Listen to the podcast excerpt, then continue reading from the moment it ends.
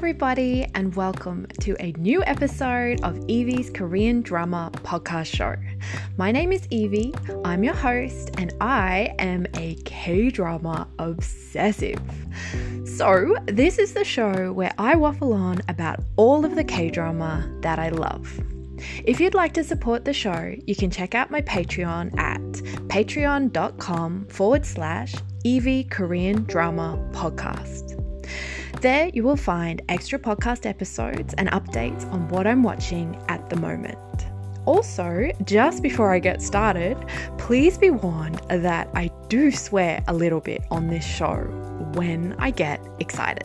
And when I'm talking about K-drama, I always get excited. Alright, so I thank you very, very much for listening, and let's get on with the K-drama show.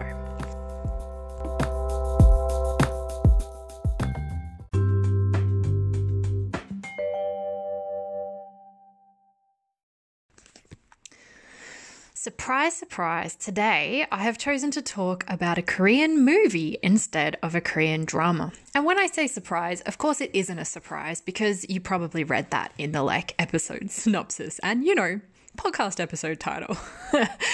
Anyway, it's a little bit different for me. Um, so I've mentioned this probably a million times on this podcast before. I have a weird relationship with Korean movies, and I have an absolutely overwhelmingly positive relationship with Korean dramas. So Korean movies are super hit and miss for me. I think they are so different to dramas in so many ways. Um, just in, I don't know if it's just that because they're more condensed, they're more compact, and and perhaps the stories are just as like shifting in tone, um because I know K-dramas shift in tone a lot, um but because it's a long form storytelling, I feel like it's not very jarring, whilst when I watch Korean movies sometimes I do find that really whiplash kind of change in tone very um yeah, very jarring. Like even, you know, really, really famous Korean films like Parasite, which I watched and enjoyed. um I don't think it was the best film I ever saw, but I certainly enjoyed it. And there was elements of it that I thought were wonderful. But even that one I felt had some weird kind of tonal shifts, I suppose. Like, you know, it's very dark and then it's almost slapstick at times. And then, you know, just wild violence out of nowhere. And I, it was an, like, I still really liked it. But, um, yeah, I, I guess, I guess what I'm trying to say is the movie that I've chosen to talk about today is fucking amazing. I loved it. I loved it. So much. And I wasn't expecting to, because I think of this kind of mad relationship that I have with Korean movies, um, where I always want them to be brilliant. And I, there's only a few, you know, I guess there's a few that I've seen that are brilliant, but a lot that haven't really connected with me. Not in the way that K-drama does anyway, I guess is what I'm trying to say. Um, I loved this movie, Time to Hunt. So Time to Hunt is a very recent release as I record this. Um, so it came out um, in April twenty twenty. Uh, it got distribution worldwide via Netflix, which is why I was able to see it immediately, which was wonderful.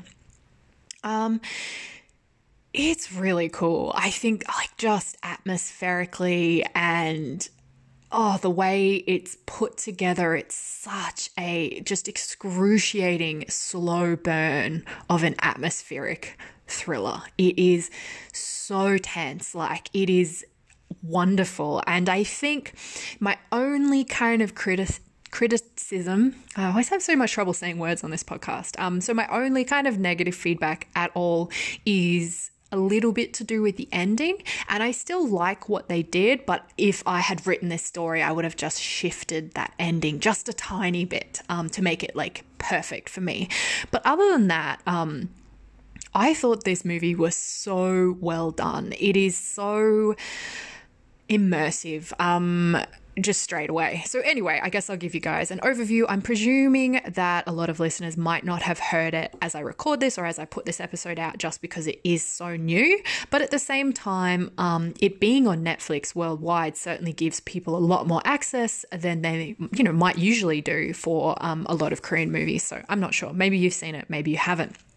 Um, it's definitely a very dark, very dark thriller. Um, you know, there's violence in it, but more than I think the violence, it is, it's the tension that really like wires you up. So I know that might not necessarily be something that everyone, you know, wants to delve into right now, but I just thought it was really wonderfully made.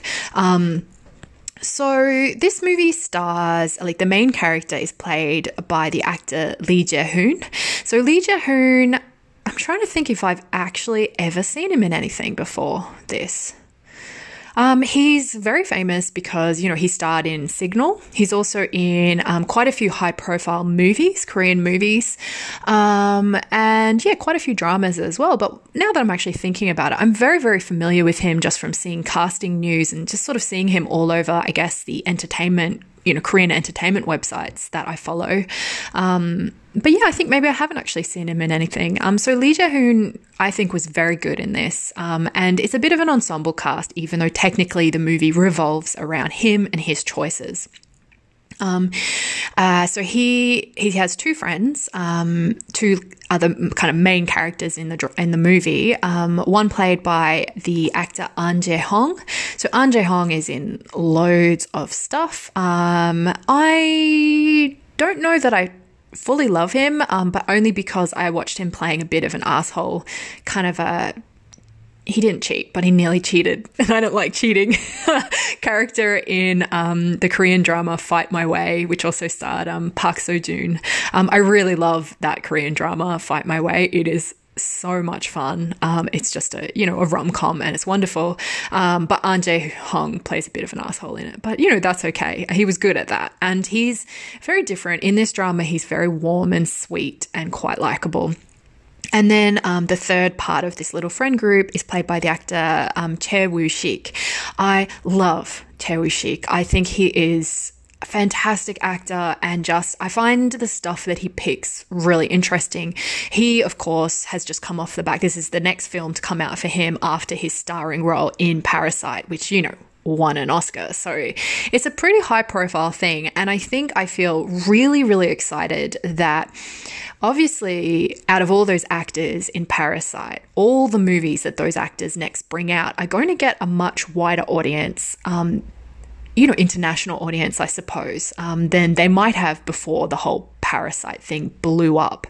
Um, and I'm just so excited um, that, you know, probably a lot of international uh, viewers are going to watch this movie, Time to Hunt, when they might not normally have. And they're going to do that because they know who Choi Woo-shik is. And I'm so excited that this movie's so good and that he's so good in it. And it just seems like such a wonderful, positive kind of thing for Korean cinema in general. Um, so, yeah, that's really cool. I like it. Um, Choi Woo-shik, I've seen, so he's mainly in movies. He's got quite a few, I guess you could say, high-profile small roles in some very big films. But, of course, one of his biggest now would be his major role in Parasite. He's also in, um, I'm trying to remember the name of it, but this absolutely bonkers film. It was English language, but it was by a Korean director and had, like, Tilda Swinton in it. I keep wanting to say Nokju, but that's not it. Bokju? Bokja? I think it's Bokja, maybe. I've forgotten the name of it. Anyway, it's a really weird, quirky, and very depressing film. It really upset me, but it was a very good, weird film. Um, I actually did like that one a lot. Um, I don't know why I never talked about that on the podcast. Um, but Choi Woo-shik has a very funny sort of cameo in it where he plays this truck driver who's um, just swearing in English at the camera, and it's all very amusing. And I just, I really, really like him. Um, he also starred in one Korean drama that I've ever seen him in uh, called Hogu's Love, where he had a lead role.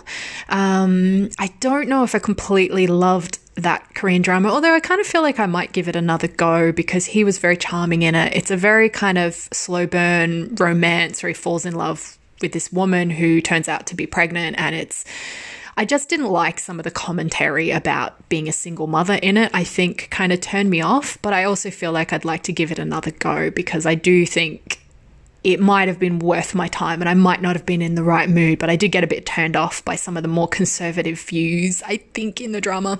Um, But Choi Woo-shik has also had side roles in other dramas, and I don't know why he would ever take on like a like not even barely a second male lead role in a K-drama. Like, he just seems like too big of an actor for that kind of stuff. But anyway, um, so yeah, I love him. I really, really. I love him. I think he's great. Um, so the movie itself is definitely, I would call, a thriller. Um, it's very understated. It's very atmospheric. Um, so I guess I'll, I'll just say what the very general setup is, and then I want to talk about all my favorite things about it, and then I will have like a little spoiler section at the end, um, just about the end of the film, maybe, if I choose to talk about that. Um, but the general setup is this is Korea in the near future, and I love the kind of, it's futuristic but not. So it's futuristic as in um, we're kind of looking at a version of Korea where the economy has completely collapsed. There's all these just like dilapidated buildings and cities, and like basically the whole of, you know, the cities and the place where these characters are living have just turned into absolute slums, and no young people can get jobs. No one is able to find work, and um everyone's just living in this really collapsed society. But obviously, you know, the clothes are familiar, the cars are a tiny bit different, but mainly everything is very, very familiar. And I really love futuristic films that are kind of this reimagining of the future, but also in a really believable way. Like, I guess in terms of this film, in a frighteningly believable way, um, particularly I guess if I want to get really gritty and scary, um, in light of, you know, the crisis that the world is going through at the beginning of twenty twenty, which is going to affect economies across the whole world and is going to, you know, impact things in a not very good way. Um, you know, so that's why I think watching something like this is so recognizably familiar, even though it hasn't quite happened. You know, it's certainly not what Korea looks like right now, but there is other countries around the world that I think kind of do. Um, so uh, the film opens with these two young guys. So Jung Ho, played by the actor Ahn Jae-hong, and Ki Hoon, played by Choi Woo-shik, and they're just kind of like yabbering on at each other while they're trying to, you know, buy a drink in a shop. And then you kind of figure out that they're these best friends. Um, they live together in this little shitty apartment in this just completely just dilapidated, disintegrating world. They obviously can't get work. They both have like petty criminal records. Um, and, you know, they, they go to a prison to pick up their friend, their best friend, who's been locked away for the last three years. And it turns out that their friend kind of spearheaded a bit of a heist. It went wrong. And he's been locked away for three years, but he kind of went down for the other two. Um, and of course, that friend is played by Lee Jae-hoon, and his character's name is Jun Sok. Um, I might just go with actors' names because I think that's easier to remember. Um, but Lee Jae-hoon's character, he, you know, he has this dream and kind of an avenue out of the country that he's met someone in jail who lives in Taiwan, and Taiwan is still like an island paradise. It's beautiful. And his friend who lives over there, who's obviously a bit of a gangster, has his fingers in a lot of pies, and has offered Lee Jae-hoon a, um, you know, a nice house and a business over there. And all he needs to do is like bring over something like, I can't remember how much it was, like two hundred thousand dollars or something like that. And then this guy will come pick him up in a boat and get him the fuck out of the country. Um, so Lee Jae-hoon is fixated on this idea, and they had a bit of money stashed away from this heist earlier. And when they come out, uh, also when he gets out of prison, his friends are kind of telling him, you know, well, the economy's completely collapsed. Like, you can't even use Korean won in the country anymore. They have no value. So like, unless it's converted to American dollars, you can't even do anything with it. Um, so it's such a, a scary kind of thing. Um, And of course, there's another heist, and Lee Jae-hoon kind of decides that he wants to rob this sort of underground gambling club place and um, get him and his friends, who he's very close with, out of the country. And that's basically the setup. Um, and then, you know, the heist happens, and it's so tense. It's so wonderful. And it kind of, very unexpectedly, the heist goes well. Very strangely, I thought it was all going to go to shit. I thought the whole movie was going to be a, a weird hostage situation, and it's not at all. The boys get away and everything seems really like positive. And then the movie turns into a hunt movie, and they have someone after them for the rest of the film. And it is so tense. It is so frightening. And oh, I, I just like, in terms of a thriller and a chase thriller and just like such a, oh, edge of your seat kind of story, I just thought it was so well done. So um, I thought I was going to kind of go through the whole story, but I think I won't. I think this is like, it's such a slow burn, atmospheric kind of film. I think it's more just like, for people who are interested, it's worth your time to watch. And I wouldn't kind of want to tell you everything about it, um, although I feel like I've already told you a lot, um, but there's it, it's so good. Um, all right, so I'm going to move on to now the stuff that I loved.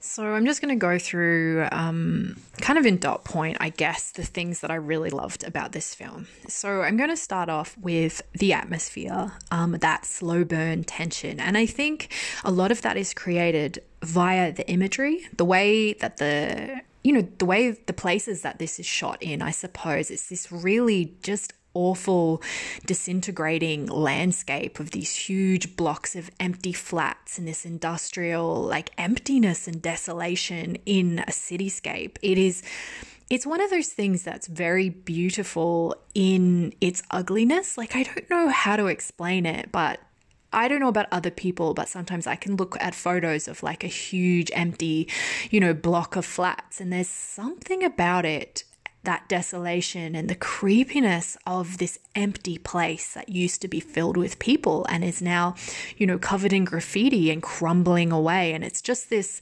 element of, I guess, looking at humanity, I suppose, and these things that we leave behind when we, we don't need them, or if something bad has happened in a place and the people are all gone, but these structures, crumbling structures, still remain. And I thought the imagery and this kind of urban landscape that the film is shot in is just such a good way, I suppose, to demonstrate to the viewer what kind of world these these young dudes live in, that they're, you know, struggling and hustling to try and survive. So I think the imagery and the setting really adds to the atmosphere. I really loved the music in this film. It's very, very cool, and I think it also just fits in really, really well. Um, Sometimes I watch movies and I find the music a bit jarring if I think like, why did they pick that song or that theme to play right now? I feel like, you know, it, it doesn't quite fit with the emotion that I thought this scene should have been invoking in me. Whilst I felt like the music in this um, was seamless, like it really fit in well. Like there's a bit of kind of hip hop and stuff like that because it's this, you know, very rundown urban kind of place, and there's all these young people who are very, you know, just surviving. And I don't know, I, I really liked that integration of the music in this film. And the other thing I love um, is the light. So it kind of starts off a bit grey with the kind of, um, you know, the cityscape stuff. And then as the film gets more and more tense and frightening, there's constantly this like wash of neon light. So like everything kind of under this red glow or blue glow or green. And it's, oh, I don't know. It really, I mean, I don't know much about, you know, technical filmmaking stuff, but as far as I can see, all these ingredients to me just made up this unbelievable atmosphere for this film. Kind of tension you could cut with a knife, if you want to say it like that, which, you know, people do say it like that. I'm not really sure why. It's a weird thing to say. Um, so the other thing I really liked was how, in terms of the writing, how they introduced us as the viewers to the state of the world. Um, so in writing, there's a big thing about, you know, you want to show things within your writing instead of tell them.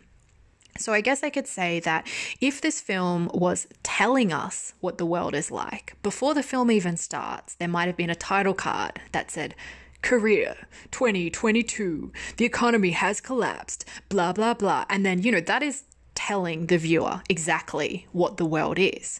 But this film shows it. So it opens up on these two young guys scrounging around for money in a convenience store to buy like one soda, and they're both like, you know, kind of ribbing each other and just like being, you know, kind of teasing and stuff, um but neither of them have any money. And then they go and they pick up their friend from jail, and their friend is like, so what happened to that three thousand dollars that we had? And they have to kind of explain to him, and he's obviously, you know, the viewers, like um, the watchers' view into the world, um, they have to explain to him that, well, you know, the won doesn't have any value anymore, like, and we didn't exchange it to U S dollars, and like, we're sorry, but it's gone. You've got no money left.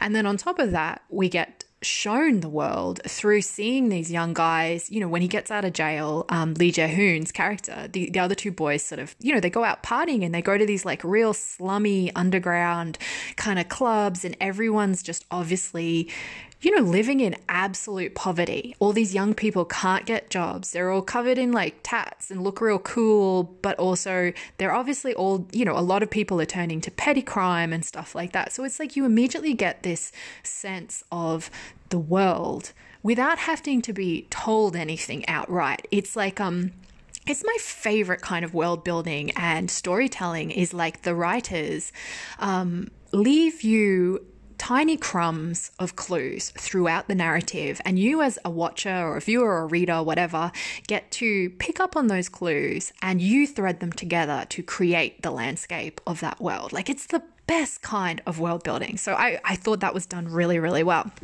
The other thing I love was the natural characters. So these three boys are, you know, the banter between them is just nonstop. And it's this very natural kind of conversation that they have. Like, it doesn't feel like the kind of dialogue you you kind of can even imagine could be written in a script, because it's so overlapping and it's just like very...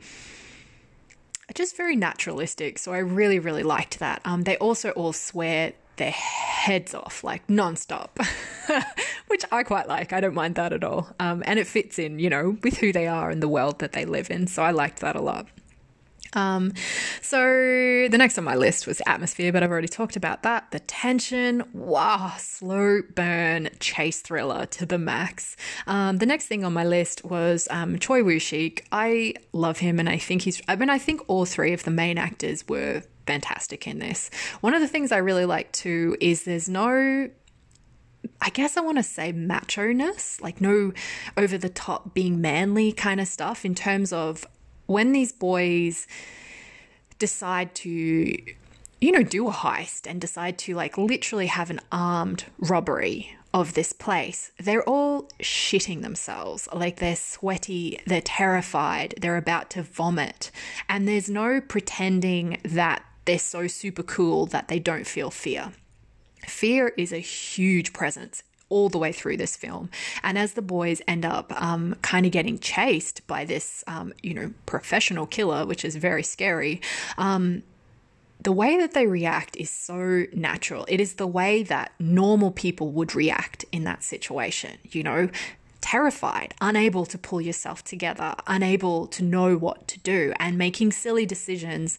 Um, it, it's really, I really, really loved that element, that it doesn't try and, and paint them, these young guys, as being, you know, much cooler than they are. And it really just brings you very close to the characters, because I think it's very relatable. They're just people who live in a shitty situation trying to make the best of their lives, and it's all going wrong and they don't know what to do about it, just as much as I wouldn't fucking know what to do with it. So I really liked that. Um, there's a scene with Choi Woo-shik. I just like him the whole way through. I guess I'm kind of partial to Choi Woo-shik.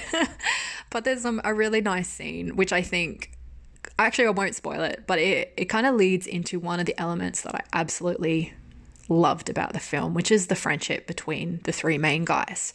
So I've watched so many films about like a friendship group who are, you know, go off to do something together and external pressure gets put on them. And the first thing that a storyteller or a writer will always do when you have this kind of little ensemble cast and they're under pressure in like, you know, a high pressure environment, whatever, they always show cracks in the friendship group. They always have the friends turn on each other. So when you're under huge amounts of stress, you begin to snap at each other. You know each other's weak spots because you're so close. So you begin to dig and pick at each other.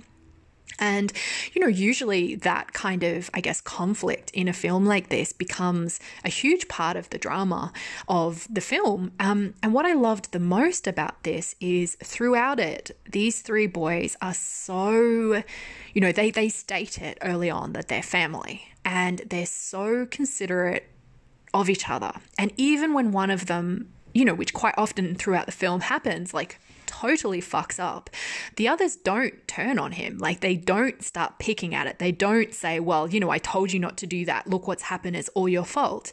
They completely don't do that. They're constantly put out their necks for each other. So their friendship is very, very sweet and very moving. And I just found it, I guess, really, really refreshing because I really, really expected, I suppose, their friendship narrative to go that very well-worn traditional way that I've seen a million times before. And I kept waiting for it. And the fact that it didn't happen was a twist in itself. And I think sometimes in storytelling, it's a really interesting thing to do as a writer, is to understand story beats and traditional story structures enough that you know what your audience will expect, and then you do a different thing. Um, I just think that's so unbelievably clever, to be that self-aware of stories that you can convert expectations, you know, and, and twist something on its head without really twisting anything in the story. So it's just a wonderful, very subtle added extra layer for me, because it really subverted my, um, you know, my expectations of what their friendship was going to be. And also because they weren't bickering at each other and they all had each other's backs, it's so much more heartbreaking as, you know, they try to protect each other and, you know, all the terrible things that happens throughout the film. Um, it makes you really like them. Yes, they're petty criminals, but they're also really clueless young guys who are trying their best in the world, and they love each other. They are family, and they really want to help each other get through this. And that's very moving, you know, and it's done in a way that it isn't schmaltzy. It isn't like, you know, over the top. It's just very naturalistic. Um, so yeah, I really loved it. So I was going to talk about the ending because I had some thoughts about some things I would have tweaked at the end, just a couple of little things um, that I would have changed, but it's not really anything major. There's almost like an epilogue, and that is more the stuff that I would have like, I just would have made it a tiny bit different. Um, but the rest of the film I thought was perfect. And I'm actually not going to go into the ending because um, I don't want to spoil anything, which is really unusual for me, isn't it? Because I always spoil everything. But I think, I think you should watch this one. You know, it's only two hours. So if you like, If you like hardcore thrillers and slow burn, um, you should give it a go. So that's it from me, I think, on the absolutely excellent Korean thriller movie, Time to Hunt.